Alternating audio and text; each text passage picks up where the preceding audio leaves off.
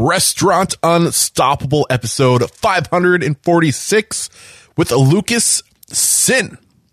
So when I f- was first learning how to cook, one of the chefs used to tell me that the only way you're going to learn how to exist and survive in the restaurant industry is to figure out what you want to learn, who you're going to learn it from, and whether they're the best in the world. And you're going to ask them, may I learn X from you? But the better piece of advice is the second half of this, which is if you go and you ask them to teach you something and they say no, you ask the second best. and if they say no, then you go to the third best. And honestly, that actually is how I believe I learned how to cook.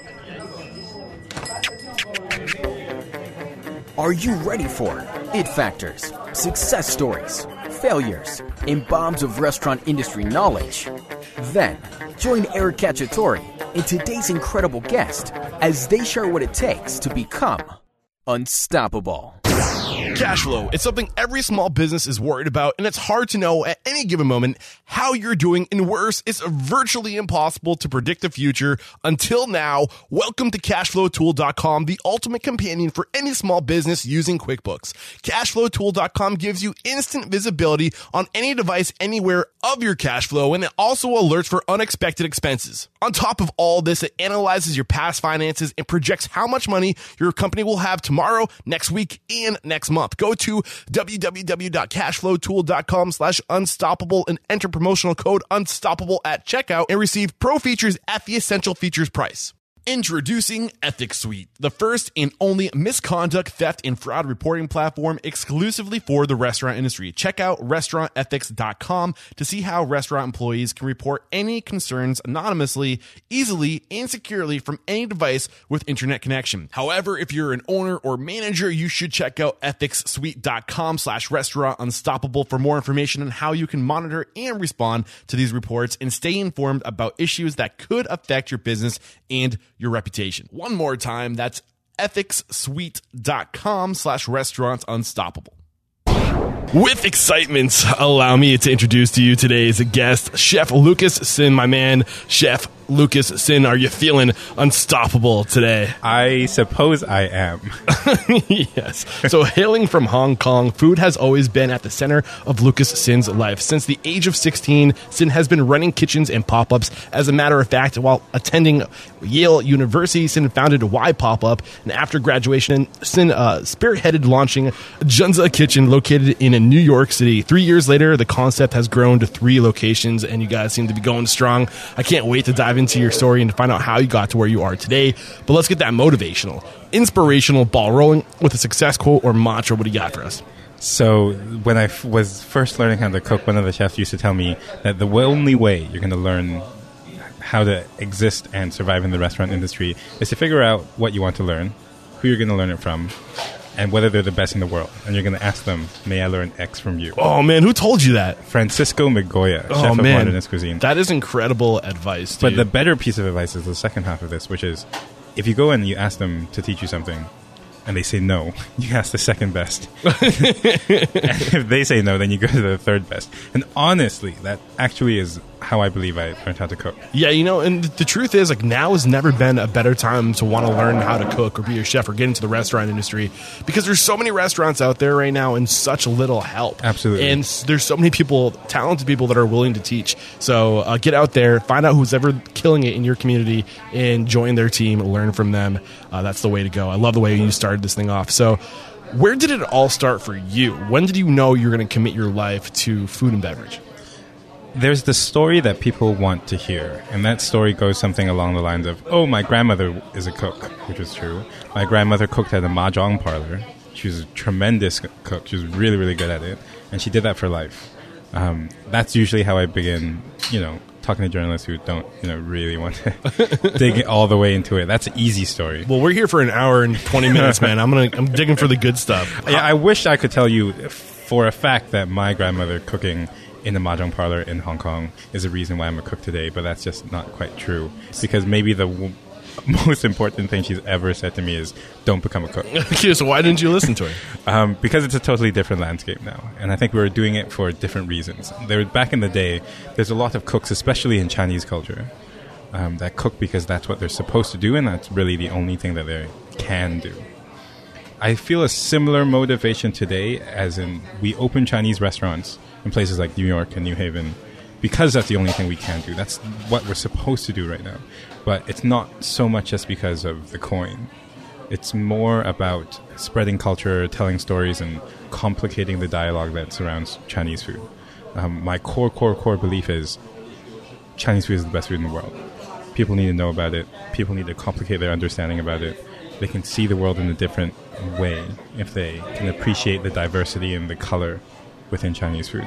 So all we're trying to do is just you know introduce like cool types of Chinese food people don't really know about to the American public, um, and to you know slowly train their palates so that they too believe that Chinese food is the best food in the world. So that's kind of your mission statement to this day. But let's let's bring it back to when you started like living intentionally. I mean, 16 years old. I'll be honest, man. When uh, when you first came across my radar, I was working with your publicist. I was working uh, on lining up somebody up in Boston, and she said you got to check out my boy Lucas down in New York City. Mm-hmm. And she gave me your profile, and the first cool. thing I, I, zoomed in on was. Uh, Yale graduate year 2015. I was like, what the hell is this? Like three years out of Yale University. Like, who is this kid? I, I was like, whatever. Like, I'm going to look into this. this. this. could be really interesting. And at first, I was like, what am I doing? Uh, but now, like, after doing some research and seeing your story, mm. 16 years old, you started your first restaurant. Um, that's like unheard of, man. Uh, you, you're like a 10 year like seasoned veteran at the age of like what 25 yeah i'm 25 yeah so you have a really unique story. So bring us to that point 16 years old what's going through your mind? So we opened a restaurant when we were 16 in hong kong where i'm from. Uh, we opened it in an abandoned newspaper factory. It was me and a couple of friends. The reason why we did it was why not really? It was yeah. our last summer there. All of us were going to go to school abroad probably and we all liked food and we, we said oh we should just try to do this the wonderful thing is in Hong Kong, there's a culture of private kitchens, and what private kitchens are are um, private kitchens are kind of the reaction of chefs against raising rent. So uh, the, reaction rent. of chefs. Say that one more time. Um, private kitchens are kind of a, a, reaction of Hong Kong chefs to um, rising rent. Okay. Because not everybody can afford to build a restaurant anymore, right? Okay. They want to make food; it's their source of income. So they have people come through to their apartments one table between like 10 and 20 people, I'd say. And they just, people eat whatever the chef wants to cook. And in all these high rises in Hong Kong, that's how a lot of cooks learn how to cook in the first place and develop a sense of cuisine and such. And so I was a big fan of these, and most of my first kitchen jobs were in private kitchens. Um, but we decided to open one on our own when we were 16.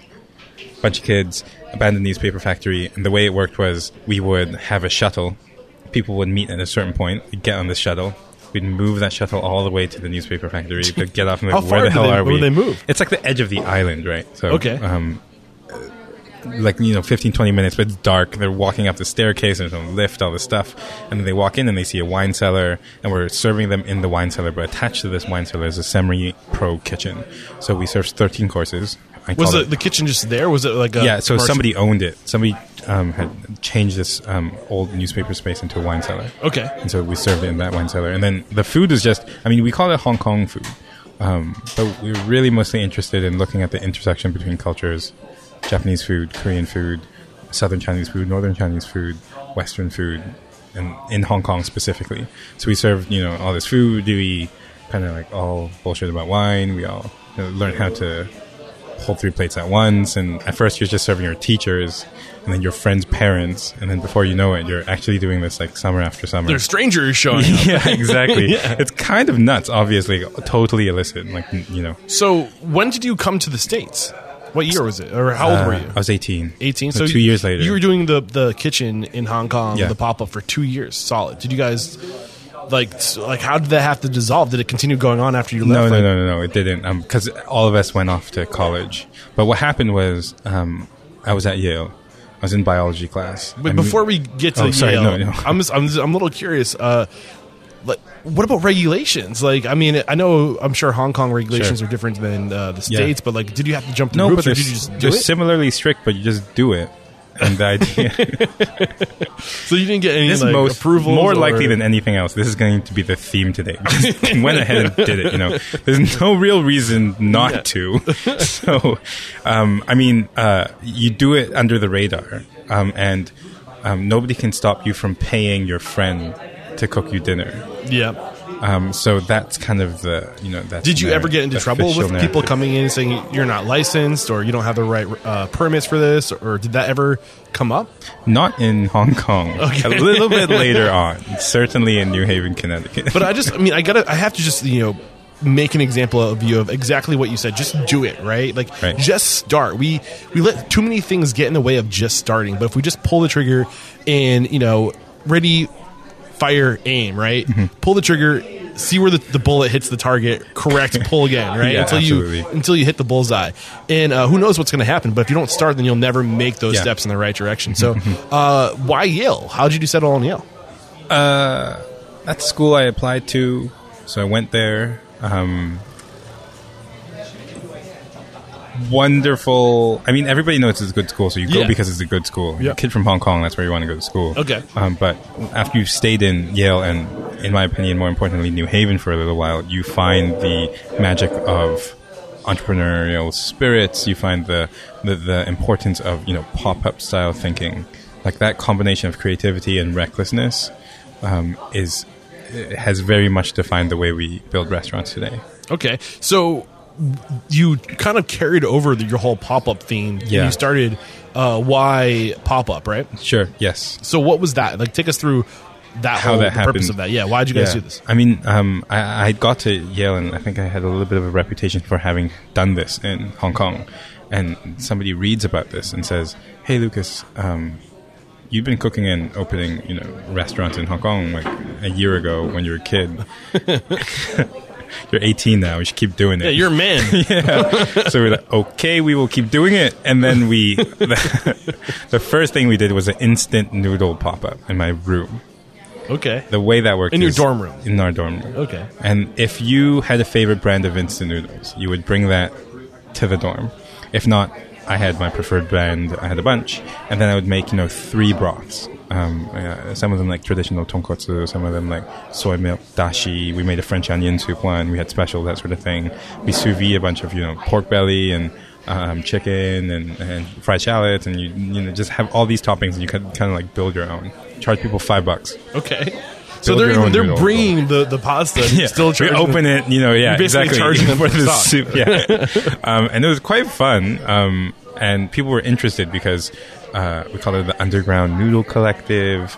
Um, the students were like, "What is happening here? The noodles are kind of good, you know, all this How stuff." much, and then how much did it cost? Sorry, keep going. Keep five going. bucks, five bucks. Fi- We how much did it cost for $5. you? How much overhead was there for you? our- you had your sous vide. I'm assuming that was probably the most expensive thing But in that's your the type kitchen. Of, that's the type of thing that you just have in your room because you're a food nerd by the time you get to college. But it kind of spiraled out of control because after that we started doing different pop-ups, um, and the theory was every semester we'd have a different team of students, and every semester the theme would be set by those students. So it was a different pop-up every semester. Um, the first one was that instant noodle one, and then we moved quickly to like drunk Japanese food, like izakaya food, and then we moved on to you know like full-on tasting menus, um, like seven courses. Um, some of them silly, like we do you know the seven stages of a relationship, and you know call it a day, or we would do things like Portuguese food for for no reason. You know? And that was a really good for us. For us students, it's a really good way to explore things we were interested in, cultural and historical narratives. Yeah. um, and, and like the creative, more creative side of things. It's really interesting to see all these like history and biology and chemistry and like philosophy students who spend all their time in their head Monday to Friday, right? Yeah. But come Friday, you're running a pop up. You have to learn how to hold a broom. You have to learn how to wash dishes quicker than you did at mom's house. So it's all sort of fun. Um, and the Yale Daily News, the, the school newspaper, had um, put us in the centerfold. And it said, oh, you know, these kids are doing this thing in the dorms. They're serving 200 people every weekend. Um, that's when we got our first call from the health department. It "Hey, dude, read about you. Good job. Like, really like what you're doing, but I uh, just want you to know that um, serving 200 kids uh, without a license in a room in the student kitchen is just, you know." Uh, illegal so you're gonna have to stop doing what you're gonna do um, and obviously we didn't stop doing it because it was so much fun and um, there are enough people in uh, around you know the university and the community that supported us enough that wanted to keep it alive so they called me during I was in English class I got a call from somebody but I can't tell you who it is now. but she's like, Lucas, I'll do everything I can to protect you and your friends. not gonna get so you guys kicked out. You're can keep doing this. And so we find this loophole, we find a way around it. Um, and then uh, thank God I was causing enough trouble that I finally graduated and left. Um, so that we, you know, Yeah. stopped, you know, being a nuisance for the university. But it was so much fun. so you said there was teams? Was, was Yeah. it like a competition? Um, th- there were also competitions on, uh, on the side, um, but uh, mostly we would um, hold auditions as you would for a sports team. Okay. And then people would come in and we'd say, hey, you have 20 minutes. Your secret ingredient is Taco Bell sauce. Impress me. And then you just pick the five best cooks. Okay, and then that night they get to serve you, Right. your audience. Yeah, exactly. And then we'd start working on the restaurant concept, and eventually we would just um, keep doing the restaurants. So you, once you found somebody who won, they would they, they would do a Yeah. spin off, and then they would and they would yeah retain that exactly. concept. So so we spent a couple of weeks and I teach them everything I know about cooking. Okay. um, mostly you know uh, how to stand, how to wear an apron, don't cut yourself on the mandolin, stuff like this, right? Yeah.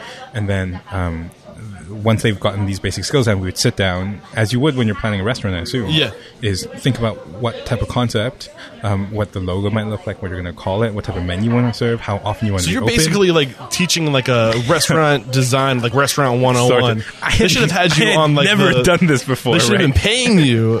I was doing it with everybody. The only difference was I had, you know, a total of, um, I don't know, a couple months of restaurant experience. you know. Yeah. Um, because the the key was that every single uh, break, every single summer and winter, I was cooking in restaurants, mostly in Japan, and that's how I uh, learned. So how um, many cuisine? at, at what at one point? How many different concept pop up concepts were running at one time?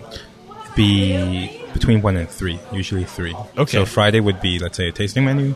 Saturday would be like a gastropub type of thing, and then Sundays we do like pastries and coffee. Jesus, At like and you're doing this all out of your dorm room. Uh, in the basement. Some of them in the dorm art galleries. Some of them in the room itself. Okay. you know wherever you could slot in the kitchen and you know make it happen. And what I'm most proud of, I suppose, is Y Pop Up to this day exists.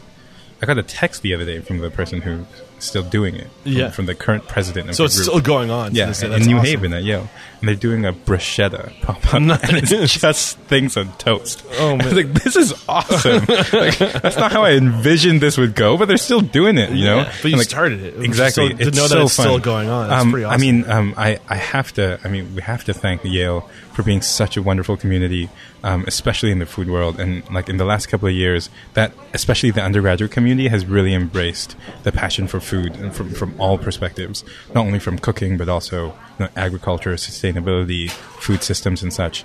And it's really great to have such an open-minded university that creates that community that will fuel undergrads to, to, to you know do crazy creative things. Um, and what one really wonderful thing is because New Haven's a small city and so much of it is Yale itself. Um, New Haven felt some of that energy too.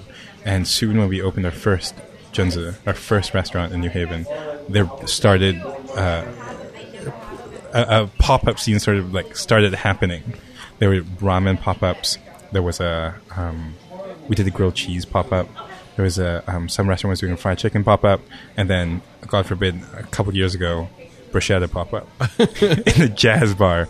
Best bruschetta I've ever had. So, what advice do you have for somebody out there who's thinking about doing a pop up? What things Sure. do they need to consider? If you knowing what you know about today, if and you can't use the example of being in college, or maybe if you're listening to this and you are in college, like whatever. But if somebody wanted to start a pop up, what approach would you? What advice would they give? If they're asking you right now, you know, Lucas, what advice do you have for me just starting a pop up? What would you ta- say to them? Um, I think the most important thing is to figure out why you're doing that pop up. Yep. Um, a lot of chefs now use pop ups, for example, to test out dishes or ideas or restaurant concepts to see how, how, how people any friction, like yeah, feedback. Yeah, yeah. exactly. And if that's the case, then you would have to design your pop up specifically to collect data or answers to the questions you have about your own concept. Um, if you're just doing it for fun, um, then you have to figure out what is the most fun to you and keep doing that every weekend because you're not going to do it if it's not fun. If you aren't doing it for money, then you have to figure out your your business plan, basically, right? So, I mean, for us back in the day, it was all for fun. So we just had to ask ourselves, what is the most All fun for thing fun, you do? were making a thousand bucks a night. Sort so the, so what was wonderful about it is our our business model was this simple. Whatever we charge you as a guest, as a customer, half of it will go to costs. The other half would go to a nice dinner for everybody in the team. Oh, that's cool. like take the train down to New York and go to Momofuku or whatever Nice. it was, you know.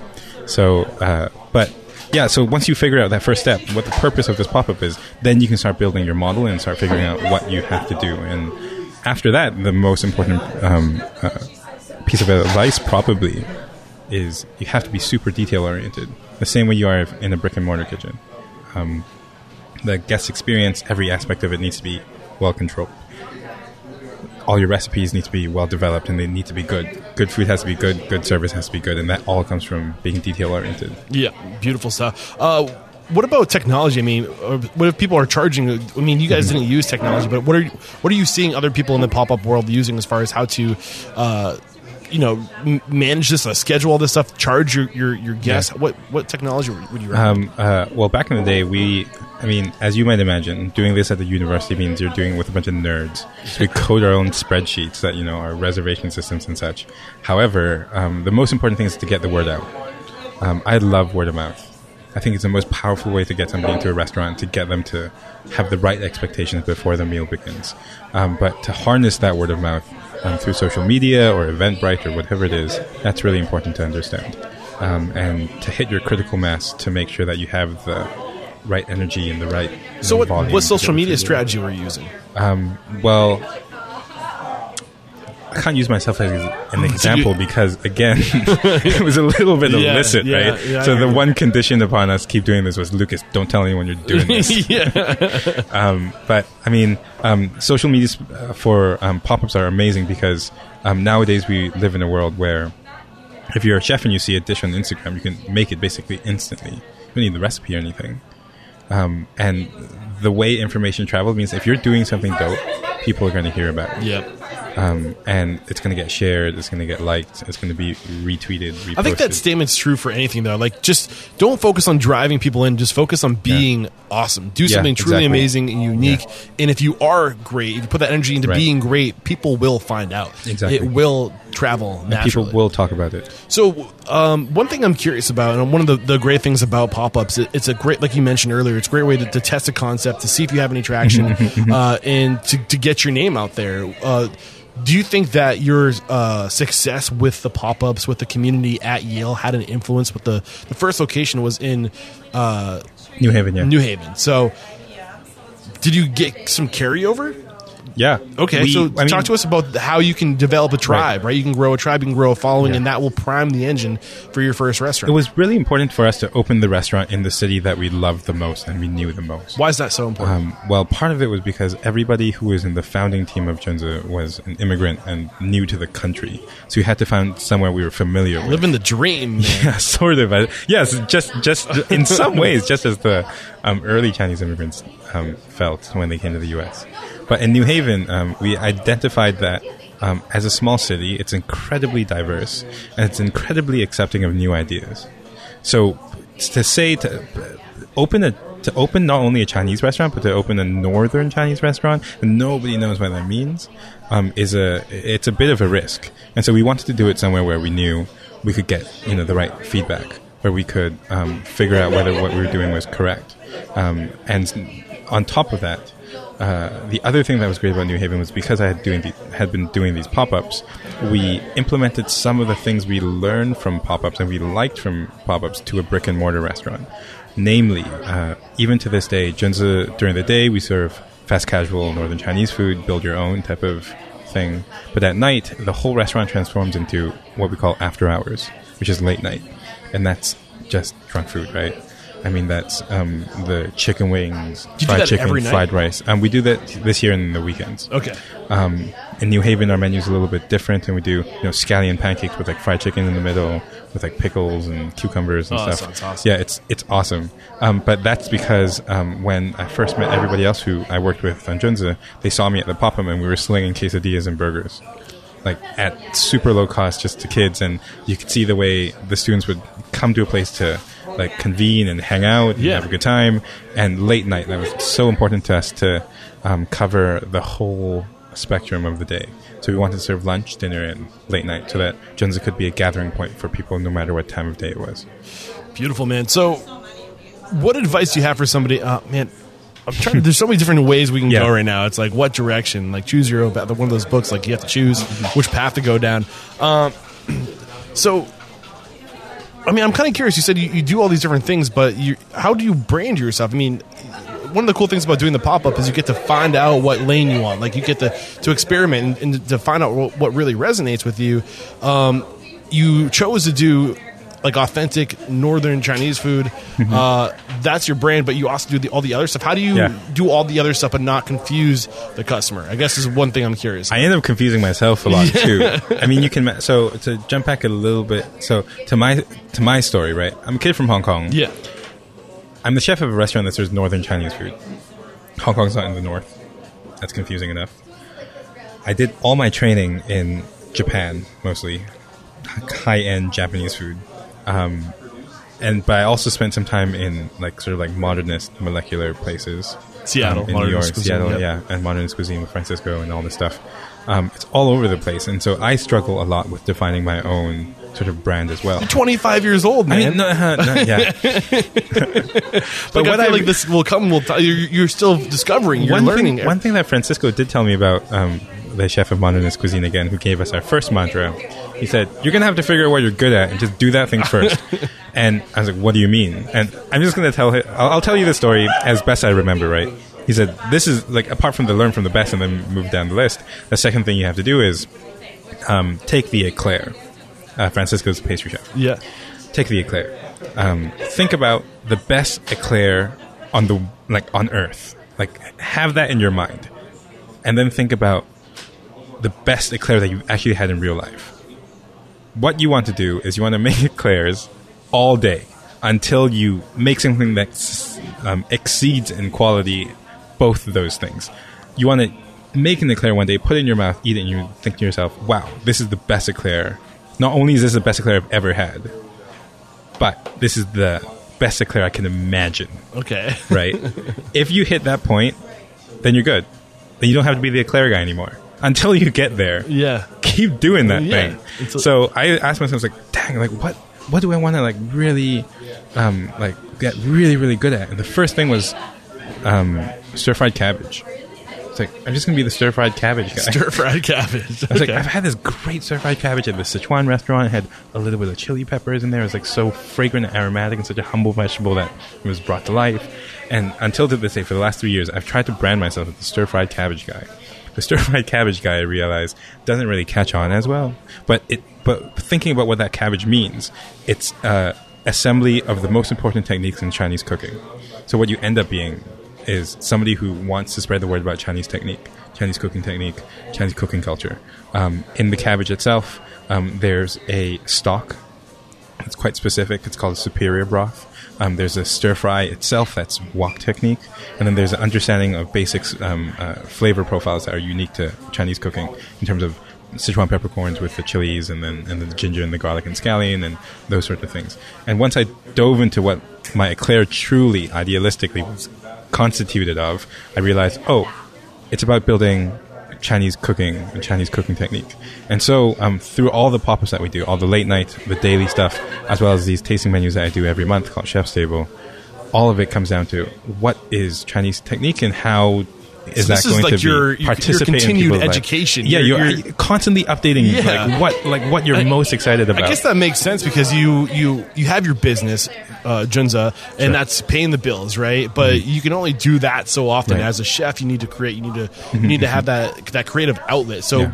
At night, you get to express that you have an you know a place to put this energy, right? This creative energy, and that, that makes complete sense. and I you love- want that go- go creative ahead. you want that creative energy to um, relate to what you do during the day too. You like the thing that pays the bills so to speak should also be um, sh- that mission there should be compatible with the creative stuff. So, how do you connect those two things, the creative with the thing that pays the bills? in, in my case it just comes it comes again down to this chinese technique thing. I want to tell people about different types of chinese So food it's your and story. different ways to cook it It's, it's, it's this mission that you're on to, Yeah. to to be known for the guy that has the technique. yeah to learn and to like tell not only to, to, to, to display that technique in a way that's accessible to people which is why we do fast casual but also to display it in a way that's interesting and to have it like you know um, ha- have that technique be constantly in dialogue with some other thing I got you. So let's let's rewind a little Sure, sure, bit. sure. So when did you have the idea for Junzi, and how did you make it happen? I mean, you're straight out of college. I mean, you're thinking about school loan debt, let alone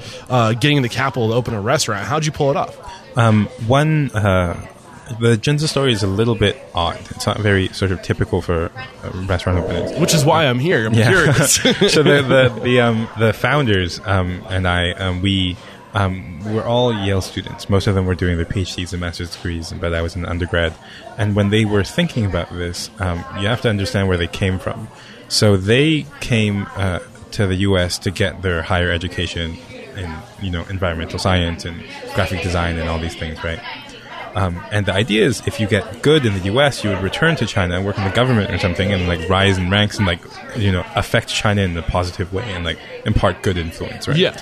Um, but what we quickly realized was another way to do this is to do business in the U.S. And um, we came across this idea of the Bing, which is a Chinese flatbread of types, and we realized we wanted to make this food because like this Bing didn't exist in the U.S. Um, it's, it's very much part of the founders' childhoods, um, but also was emblematic of a certain type of eating, which is to do with accessibility. It's got to do with eating every day. It's got to do with it being nutritious and healthy and such. So they came across this idea and said, "Okay, let's start working on this," but we don't know how to do business. Like, how do you do food business in the U.S.? So they franchised a couple of frozen yogurt stores, learned you know basic Okay. See, accounting, this is the and stuff I like inventory and stuff. You know, um, and then after a while, you're like, okay, I know. Wait, so you were a- in school? You guys were still in school when you were franchising? The the three founders um, uh, were franchisees of. Uh, of so did they graduate ahead of you? Were you? Were Stores. they, Yes, yes. Okay, they're, they're, they're they're a little bit um, older. Okay. So they graduate. You're still in school. They're like they're like Actually, they're still in school too, but they're doing their PhDs and master's Okay. degrees. You know, they just for some reason find all this time to like open frozen You guys yogurt are- stores, you guys are right? beasts. So they do that for a while. what was the frozen yogurt place? Um, it was called uh, Froyo World. okay. Um, one of those, I believe it might be Connecticut only. Okay. You know, one of those small things. You open one in North Haven in the mall, and like you learn basic. So where did they learn? Who, where did they get this idea that if you want to learn about the business, go enter a franchise? You find whatever the low cost, the low, the easy entry point is, low barrier of entry. Just try something out. So what? What? Well, I mean, you know, probably how many employees do you need the, the yogurt place? Like one, and then you just need the machines. Uh, to, yeah, somebody like- to, to like charge. Yeah, you need the machines, you need the recipe, you need a bunch of like high school students. yeah, okay. Um, but that that whole idea of getting in, uh, getting involved with the franchise, right. To learn mm-hmm. systems, mm-hmm. processes, mm-hmm. procedures, Yeah. structure, all the things that you, you would need to know, right? Um, like that's a beautiful way to get into the industry if you want to learn, and I, I recommend people doing that all the time. Absolutely. We got people taking photos. Oh, I know. We're, sitting in the dining room. You guys can probably tell with the background noise, but uh, it's cool with me if it's cool with you, man. yeah, absolutely. So, um, so the franchise thing, that's like how you learn like the, the basic business. Like, what does inventory mean? Yeah. You know, like, uh, but, but the product itself is pretty straightforward. The branding is pretty straightforward because it's handed to you, so you don't have to innovate in those, you know, parts of the restaurant. You just learn how to run a decent, easy business. So right? how long were they doing the franchise thing before they? It must have been a couple of years. Okay. Um, at least two or three, I think. So do they sell their franchises to? Now they have, yes. Okay, and then uh, so who? Do you, how many different partners are involved in this? um, so there are three founders. Okay. And then um, You and the two other people. No, so there are th- uh, the three. I don't really. Um, they were thinking about the Junzi idea before I came on board, Okay. so to speak. Um, but right now, the team is actually like 20 people. wow. All our architects and interior design. All are all in house. Yeah, all partners. So they all. you- Yeah. All these people have equity in the business. Yes. Three locations, twenty location. people. I know it's ridiculous.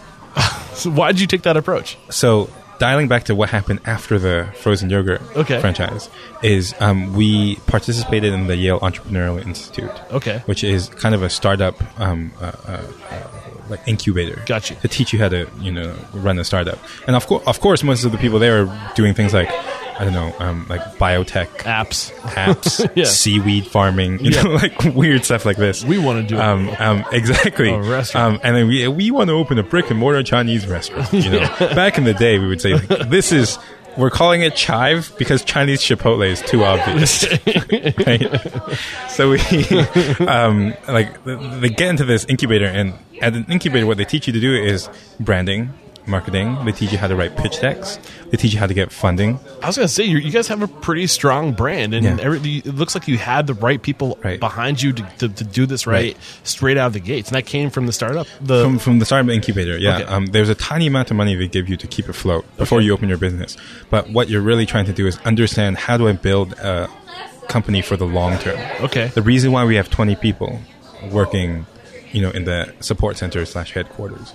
Of a three unit restaurant is so that we're ready to open the fourth one. Okay. And then the fifth and the But sixth. and you the didn't seventh. start with 20 people with equity in the business, did you? We started with seven. Seven. Yeah. Okay. Is- and so we had our own marketing. We had our own interior designer even then. and this is while you're in the incubator. So This is while we're in the they incubator. told they taught you to build the framework before you build the actual product. Absolutely. Why is that beneficial? Um, because, um, well, it depends on what type of business you like to run. If you're planning to open one really great restaurant, you wouldn't need to do that. If you're trying to build a brand, as we are, because the again the mission is let's bring Chinese food to to the American public in an accessible way. For that to happen, you have to have a certain number amount of volume, and therefore a certain number of stores. And to build a certain number of stores, you have to build the first restaurant in a very different way than you would build most first restaurants. Um, so scalability is something that we have in mind early on, and that learning what that looks like from a business perspective, you know, costs, um, how to hire and fire, HR, um, your branding and marketing, your R and D processes, um, your intellectual property, all that stuff. You wouldn't think of as something that most first-time restaurateurs would need to know, but because we were surrounded by All these software mentors, dudes, Yeah, the this incubator, they're like feeding you knowledge and things to like do. this is the way. This is how to build a 21st century restaurant. Like, Yeah. this is what I assume they might do in Silicon Valley. Okay. and a lot of the new restaurants that we see as um, our peers and people that are role models for us. Um, Dig Inn, for example, Sweetgreen, um, all these new fast casual brands are Do doing something Choolaah? similar Have you checked out Choolaah? in New Hampshire. No, they're uh, actually in Virginia, I believe. But they uh, their concept is uh, Indian fast casual. Awesome. Uh, I'll, I'll introduce you. But Incredible. th- their story is very similar Yeah. to yours, and, and like she started with the Five Guys franchise to learn all about that. Wow. And then they got out of There's a pattern Guys. here. Yeah, uh, but sh I can't think of her name. It's escaping me right now. But I think you guys could be beneficial friends. I'm happy to make an introduction. Anyway, keep going. I, I sorry. No, no, no. I derailed you. No, that's exactly. that- I mean, that's exactly what you're supposed to do today. Um, if we were, yeah, if we were trying to build one great restaurant, we wouldn't look the way we do now. So I mean, just to kind of to, to kind of put this into perspective, I've heard time and time again when people are scaling their businesses, Mm-hmm. right? Their businesses get too big for them to handle, and it gets to the point where they're running around like, with it, like a chicken with its head cut off because they just don't know which way to turn first. So if you build these systems, you build this framework first, and the things are there, the, the people are in place, the processes and procedures are in place, so you can scale into that and Yes. you can absorb it. It it's a- a much better, smoother way of doing things, but how are you paying seven people's salary from one location in the beginning? How'd you pull that off? Um, I mean, it comes from getting funding from the right type of people. So how'd you get your funding? We're a bit of an odd case because um, we're one of the few, if not first, companies slash restaurant brands in the United States that's trying to open multiple Chinese restaurants that say something about Chinese food in a way that hasn't been said about Chinese food in the U.S. before. And for that to happen, for that mission to be accomplished, for that dream, um, a lot of Chinese investors who have a personal stake, you know, they feel like they want their food to be told in the U.S. would want to help us out in that process. So because you have a unique mission that Yeah. resonates with a certain demographic Right. of people that want to contribute to creating awareness around their culture that they can get behind it people can get excited about this that right they would give you the money to say, hey, I know you're going to operate at a deficit for a little while, but keep it up, do it properly, do it well, and eventually that money will come back to your investors. got you um, so you have the first location you opened that in 2015 yeah 2015. okay uh, how long did it take you to go to the second location About a year. how'd you know you were ready We built the first one thinking about the second one. okay Right. what do you mean by Um, that So, perhaps a concrete example um, are recipes. Um, everything, all food basically can be good if it's salted enough, if it has enough acidity and you know fat, and it's cooked to the right temperature. That's really easy to do if you're cooking all the food that everyone eats. A lot harder if you're teaching somebody else to do that every single day. Making good food is easy. Making it good 800 times a day is a lot harder. Keeping that in mind, we had to transform a lot of our recipes in terms of the technique with which we cook them into um, a, a scalable techniques. For example, a lot of Chinese cooking is based in woks. um, we m- removed the wok from a lot of the picture, except for the basic stir fries, and used ovens, which don't exist in Chinese cooking, in order to get a you know standard flavor, so that you can have this product every single day and it'll taste exactly the same. Um, that type of work we did very early on. We didn't have to do it, right? You could have done it in a pot the whole time. You could ha- just hire a bunch of really great Chinese cooks, just have them make it. But that to us didn't seem like a viable long-term business model. So we spent a lot of time R&Ding in the test kitchen, trying to figure out how to do this with the equipment that a common sort of like American fast food restaurant would be able to So have. not no, not only making it delicious, but also making it uh, cons- something that can be done. Re- uh, what's the word I'm looking for? Um, replicate, replic, Replicate. replicable, replicable. I can't Replicate. speak today. um, you know what I'm trying to say. Yeah, You're laughing at me at home right now, but we got the point across. So you, you can't just be good and tasty. It has Yeah. to be something that can be scalable. Yeah, and it has to be Um, good and tasty every single day, no matter when. I don't know why this this word is Replicable? rep, yes. Thank you. Oh man, it's welcome. embarrassing. Okay, so um, so you from the very beginning you knew this was going to be a multi-unit operation, Mm-hmm. uh, and, you, and you were preparing for that from the very beginning. What other things did you do to prepare? Uh, what things were you doing to be proactive to scale into this this multi-unit operation that's still Mm-hmm. only at one location? Um, one of the things that we yet to talk about are, is staff or your labor force. Um, and when I first opened a restaurant here and I went back to China and told people about it, um, a lot of cooks told me that, Lucas, you're going to fail because uh, you uh, um, aren't using any Chinese cooks. If you're not Chinese, you don't know how to use a wok.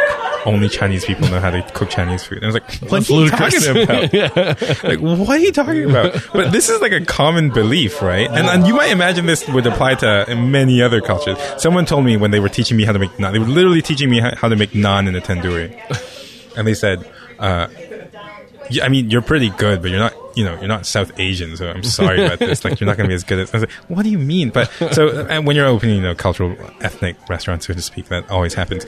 Um, but um, one key thing that we notice is we can't rely on uh, a Chinese labor force. Um, traditional Chinese restaurants are opened by Chinese immigrants, people who came all the way here to the U.S. in order to open restaurants and cook and things, because that was kind of one of their major industries Yeah, that won't happen forever. I believe in opening um, Chinese restaurants in the U.S. with U.S. labor, and that means we have to do a lot of the legwork and the innovation to teach somebody who doesn't didn't grow up grow up with Chinese food, who didn't eat Chinese food constantly, who didn't spend their whole life next to a wok, to cook this food to the standard that I see as authentic. And that means we need to design procedures, we need to tweak equipment, we need to um, write the the right training guidelines and figure out a big system of training people so that that can scale with us. Your recipes could be bulletproof even if scaled to a thousand. But that labor force, in my opinion, is even more important. Interesting. So, one other thing I wanted to make sure we left time to discuss is the power of uh, collaborations, and you were kind of touched on it a little bit. At night, you you do these pop ups, right? But you'll have guests come in, right? What's the, Yes. the benefit of getting other chefs, other restaurateurs into your business? How has that served you? So I suppose it might be helpful to give everybody a little bit of background about how this usually happens.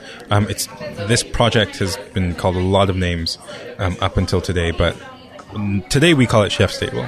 And what Chef's Table is is a five to seven course dinner that happens once a month at Junzi during fast casual service. Everybody else is eating their fast casual food in compostable bowls, and suddenly there's a big table and people are eating with forks and knives and nice chopsticks and porcelain and that sort of thing those dinners are always my personal attempt to examine what the relationship between Chinese food and some other culture or some other technique is.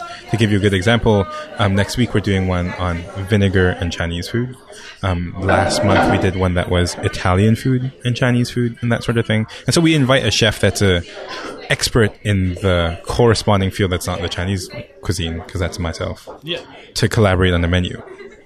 That collaboration is a really good opportunity f- for me to learn about, say, Italian food or vinegar or whatever. But it's also a really good way to expand the story that your restaurant is trying to tell. To say, hey, Chinese food actually touches Italian food in this interesting way that you didn't think about. Chinese food actually touches vinegar in this interesting way that you didn't know you you didn't think you wanted to know. So um, that's how it looks today, and it's kind of seamless. And we bring chefs in, we write a menu, we serve it for th- only like a week every month. Um, but back in the day, that was really quite a. It was really quite different, I suppose. Well, I mean, I th- I th- one thing that's really interesting about doing these collaborations and these pop-ups and inviting other chefs in is from a marketing standpoint. Absolutely. They're coming into your restaurant. If you can land somebody who has a really decent following, they're going to promote that. They're going to they're going to share what they're doing with their tribe in your mm-hmm. restaurant. And all those people are going to be like, "What's this Junzi place? Like I got to check that out." You know, like and it's a good way to, to basically attach your brand to other successful brands in your city or your your state or mm-hmm. whatever mm-hmm. and to, to collaborate, to work together, Yeah. to support one another. Uh, I think that's something I mean, have you have you seen Yeah. an impact or Absolutely. Um, for a lot of brands, what you want to, one way we define a, a, a helpful collaboration is if two brands that work together to produce an event or a product, if that result is bigger than the money you could have made by combining forces, there's something like sort of like spiritual and extra above the coin that happened just because you collaborated, that would be super cool. My favorite example of a successful collaboration based on brands is, um, you know, Snoop Dogg and Martha Stewart yeah. it's like totally separate communication Yeah. channels, but somehow they come together and make something even better. Every collaboration I want to do should hit that Martha Stewart Snoop Dogg collab. It's like, why is this Italian dude working with this Chinese chef? Like, those two Yeah. cuisines have nothing It to do with each other. yeah. yeah, and you're like, wait. There's actually some interesting history going on. Yeah, There's that's things cool. I want to learn and stuff. So how do you find your potential uh, co- collaborative people, the people that you invite in? I um, really, um, personally, really like uh, to work with other chefs um, and other brands who have something to teach, not only myself but my staff. Okay. Um, I see these collaborations as a really good chance for um, uh, both teams on both ends of the collaboration to learn from each other. Um, that most often comes. Uh, in the form of a cross-cultural collaboration, so um, I can show somebody a cool Chinese cleaver technique, and they can show me, oh, this is how you do cacciatore properly. You know, See what you did there. Yeah. uh, so I'm curious, what if this person that you're reaching out to is like a big deal, right? Um, somebody who's got a big reputation and they're popular. How do you approach Yeah. them? What what technique? Yeah. How do you extend that invitation? Well, humility is really important in the industry. I think um, you never want to walk into a collaboration saying, "Hey, I, I'm the best thing in the Yeah, world." you want to do this because I'm going to be the best thing that ever happened. to you. Exactly. Yeah. Absolutely. Pro- you probably aren't. You know, but you do want to. Um, but part of that comes back to learning. To tell them, "Hey, this is what I want to learn from you. This is Ah. what we you can get out of it. Be straightforward to the point. Say this is." So polished the ego. Yeah. You're like you're amazing. You're the guy. Yeah, that, like, exactly. I would be so honored. and that's what that's how I I mean that's how I learned to cook right I was backpacking through Japan And I was like eating at restaurants I'd like to eat at and I said hey man this is the best curry I've ever had can I wash your dishes yes. right Oh man, I love it. Don't ask. Yeah. Ask like ask like ask how you can give. Be like, Yeah. how can I repay you for this most Yeah, incredible exactly. uh, curry I've ever had? And when you come from that angle of I want to return the favor, well, guess what? It's it's tick for tack, right? Uh, they give you an incredible experience. You, you return the favor by becoming a person of value to them, Mm-hmm. and then when you return that favor, it's time for them to re- to you know the, the pendulum swings back the other Yes. way, and you can't just walk up to somebody and say, hey, like benefit me. Like you, you just ate their food. Like they, Exactly. they already benefit. Like what Absolutely. now? What can you do in return? Right? Um, I, I, I can't help. So I won't mention any names, but somebody uh, called. We had a call today with somebody who I, I do these one-on-one chats. Mm-hmm, and this person, uh, he reached out to me and he said, "Hey Eric, like I'm having trouble finding a manager. I have this idea for a concept, and uh, nobody will help me." Mm-hmm. Like nobody, nobody will help me do this, and I'm like thinking to myself, I'm like, "Wh- who are you helping to Yeah. to get help? You know what I mean? Like how uh-huh. like how are you being a person of value to others so they'll be they're willing to be a person of value to you? Is the only thing Absolutely. I could think of. and then I mean didn't that's wanna, what like crush makes his the, dreams. that's what makes the industry like the food industry so great is everyone is like in it together and everyone's constantly willing to help you just have to lay out the terms and say hey this is what I need specific help on this is how it's going to happen and this is how we'll replay pay you Yeah. um, and more often than not um, I, I, I think most chefs are willing to learn cool things and if you can show them something cool they'd be more than happy to teach you in return So, Lucas, what's the future look like, man? And what, how big do you want to take this thing? Like, what, what matters to you in the long I run? mean, we're doing it step by step. Um, I know um, we're about to open our fourth restaurant uh, near Bryant Park, Midtown in New York City. That's quite exciting. And then we're looking at a couple other locations and concepts that way. I personally am just mostly excited. Um, the way I keep myself sane and uh, excited about everything is I'm just excited for next week, man. Doing this cool vinegar dinner, like it's gonna be so nerdy. It's gonna be so specific. I just tasted a black snail vinegar that's aged eight years, literally made from like a snail. that's gonna be really exciting. Um, and, and, those little creative things, as, as, you say, those collaborations, are that's what like breaks the mold, and that's the stuff that um, I think um, is the creative energy that we need to keep doing. The so daytime, you've got stuff. twenty people on staff or um, partners right sure. now. Yes. Um, how how many restaurants do you think you need to open to make it worth their while, so everybody can yeah. sustain a reasonable lifestyle? There are um, there are a couple of formulas. Um, one of the main ones for metropolitan areas is you want one restaurant per million people. Okay. So in New York, that looks something like 10, you know, in yep. the main areas. Um, so that's when you hit market saturation. And then that, I think, is a good benchmark for how are you, cities. How are you determining where the next location goes? Data. There's a lot of um, uh, careful mining of demographics and looking at competitors and you know real estate valuations and things. So, which key elements are you looking at when you're looking at this data? Um, our restaurant is a little peculiar because we're a Chinese restaurant, mm-hmm. so we need a certain percentage of uh, people who consume Chinese food or Asian food um, regularly. So we have to make sure that we're campuses like the ones we are right near we're near NYU right now, and that's a good idea.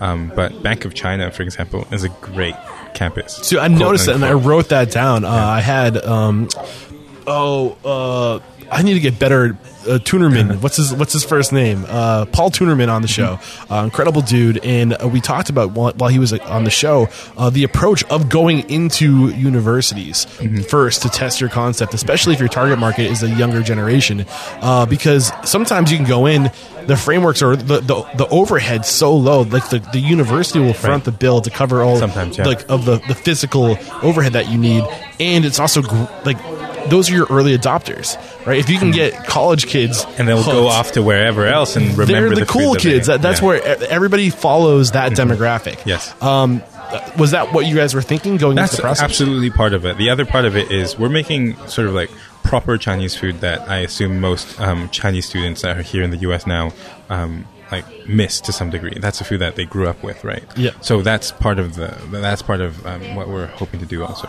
So um, how many when do you know it's time to go outside of your city? I wish there was a hard formula for it. Um, but certainly one is when you hit market saturation, so that one store per million people. Um, in New York, I think after that you should really be entertaining other areas. And um, for us, a lot of it is the the story comes first.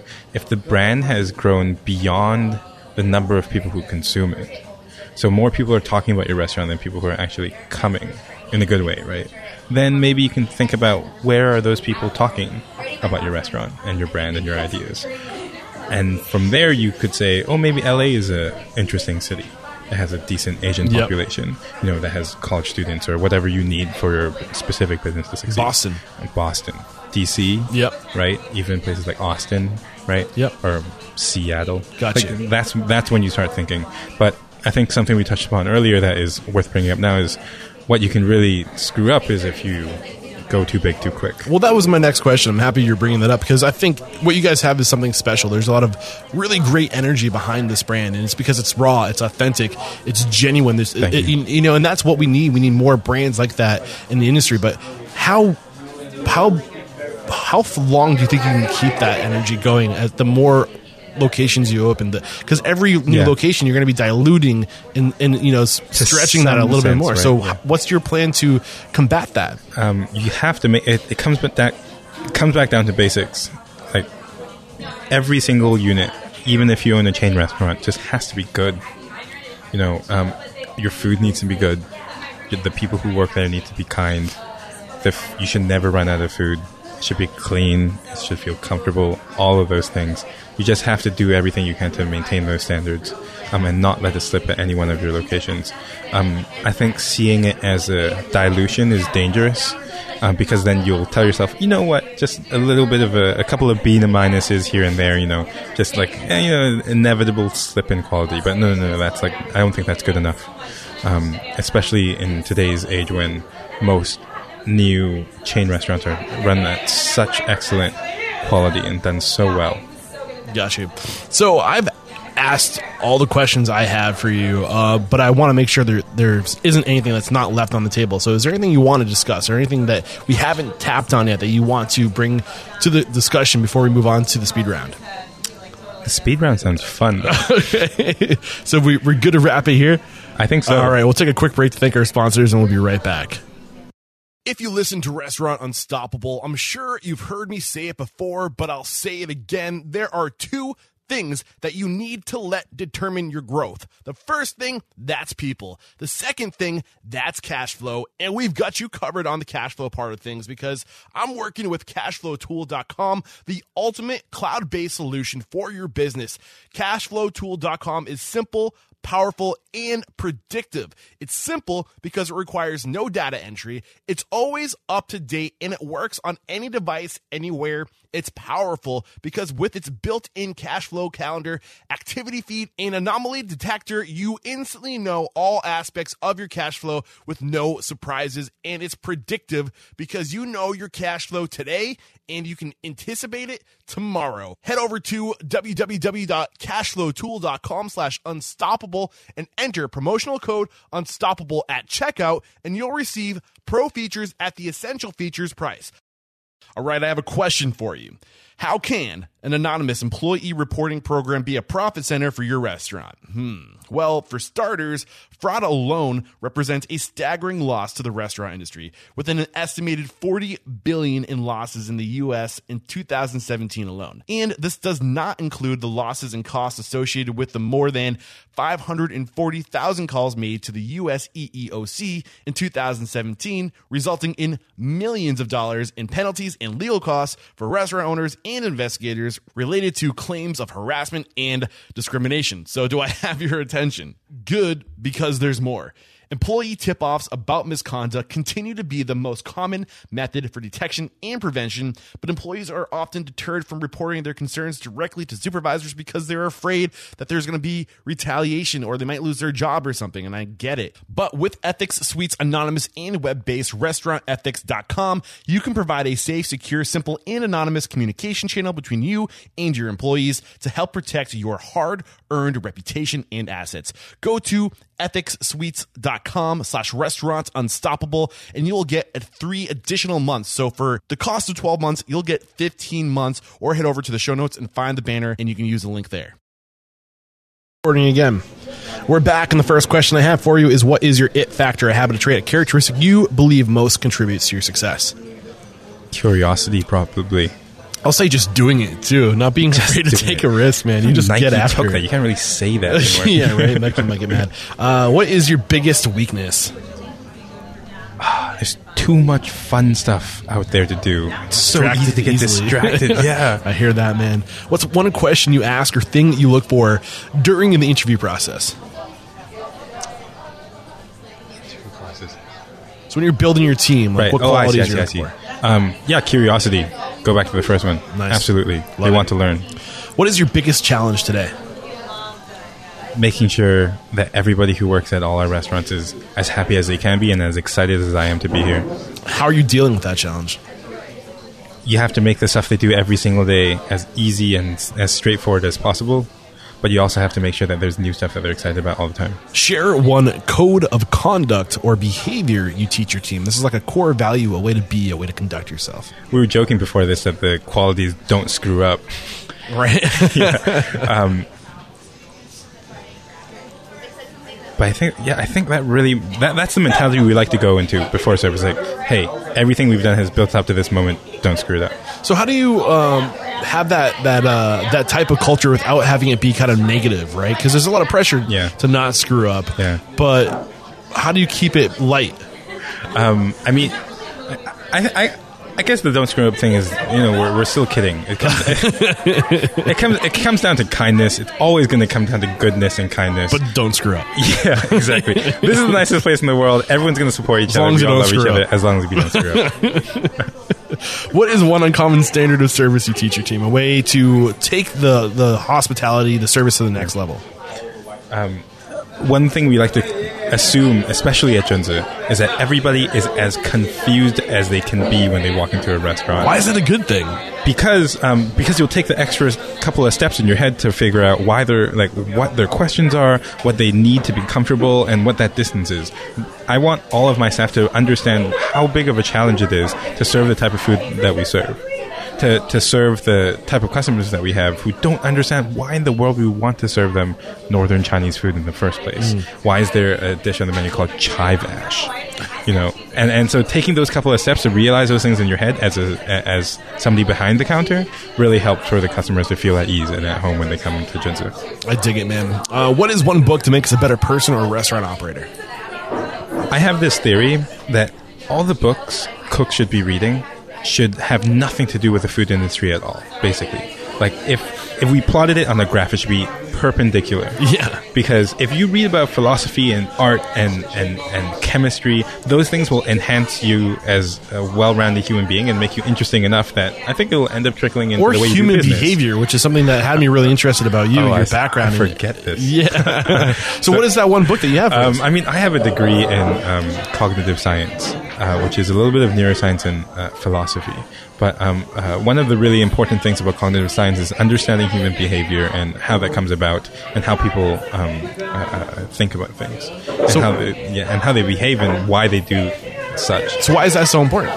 Um, Well, it it helped you understand where um, it helped you empathize, right? It helped you realize where people Yes. are coming from and like what Especially in this industry, it's all about people. At the end of the day, this hospitality, it's about relationships. It is and relationships is all about cognitive behavior, right? Yeah. How how people re, we're tribal animals. You know, we need one another. We there's a lot of shit going on between two people that are engaging with each other, and when you understand what's happening in the head, you can you can like it's like understanding how the engine of a car works. Yeah. You hear a little tinkering going on, you're like, oh, Right. that's just this. Like I can ignore that because I know exactly what's happening in my head right now. And I wish after all those years of school, I could sit here and tell you this is how the human brain works as it relates to the restaurant industry. But that's something we're still trying to figure out every single day. That is something that's really interesting to me too. And uh, I don't know, like I, if I were to pick a niche, a, a lane, I'd love to go into that lane of like cognitive behavior, human Mm-hmm. behavior. Applied to hospitality, like what's going on in the human brain when we're being hospitable to somebody, like Right. that would be really cool. Yeah. Um. Anyway, uh, moving on. Wait, you didn't even give us a book yet. What's the Oh, book? um, I mean, there's so many great books. Um, the first one that uh, comes to mind is uh, a recent book, um, not, uh, not too recent. Um, it's called Thinking Fast and Slow by one of my favorite behavioral psychologists um, or behavioral ec- economists. Um, his name is Daniel Kahneman.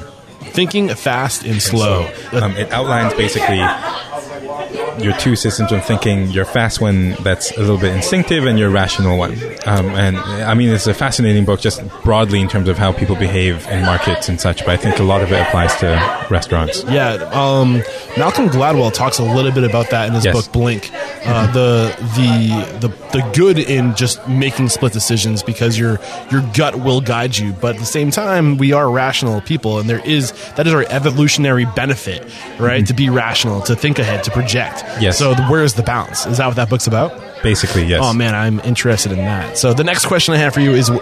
What is one tool you wish you had uh, when you first got into this that you have now, but you wish you had it back yeah then? um, i mean uh, notebooks um, i have a notebook and a pen in my hat all the time everywhere i go you never know when some creative idea is going to hit you you never are going to know if you're going to forget something that you have to buy for the store later I, I use Evernote for that. I have that on my computer and on my phone, and I'm constantly making notes. And if I have an idea or whatever, like an idea for an episode or an idea for a business or whatever, like I write it down. Evernote is a great um, app for that. Absolutely.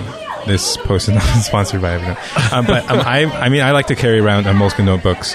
Um, I especially notebooks because when you're talking with another chef, when you're collaborating, Yep. you can give them the pen Yep. and tell them, sketch me the dish you're thinking about. Oh, that's cool. Tell me about like write down this menu right now, um, and, and and that's a really cool little exchange that you can have. I love it. Uh, what is one thing you feel restaurateurs don't do well enough or do often enough?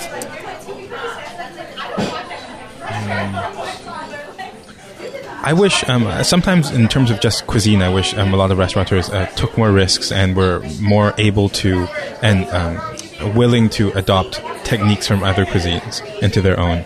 Um, fusion is an interesting but unfortunately unsatisfactory word, and if we come to the point where we realize that all food is fusion, then we'd be way quicker to Yeah, adopt you're other techniques. pulling into it. a apple straight off the tree. yeah these i mean like for example um, these days um, fusion isn't about you know uh, pork belly tacos like korean pork belly tacos anymore it's about understanding something like oh korean fermentation with koji and then integrating that into your menu that like let's say you open a new american place but you can use those techniques in a subtle way just to inform your cooking Yeah, and make a higher quality Yeah, that's cool.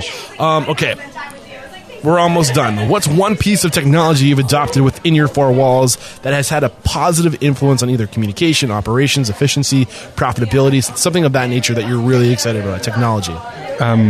we have a little app that allows everybody to chat um, and text um, for when they're coming into the shift and they're a little bit late, or if they have questions about anything, or if we have um, new training guidelines or materials that we want to release. We What's can that release app? it. It's called When I Work, Oh, cool. and it's a it's great for tracking when people are clocking in and clocking out, but also just for general communication, especially where so many youngins work Yeah. with us and everyone prefers to text instead of call. Gotcha. Um, it's a good first defense. Beautiful. This is the last question. If you got the news, you'd be leaving this world tomorrow. All the memories of you, your work, and your restaurants would be lost with your departure, with the exception of three pieces of wisdom.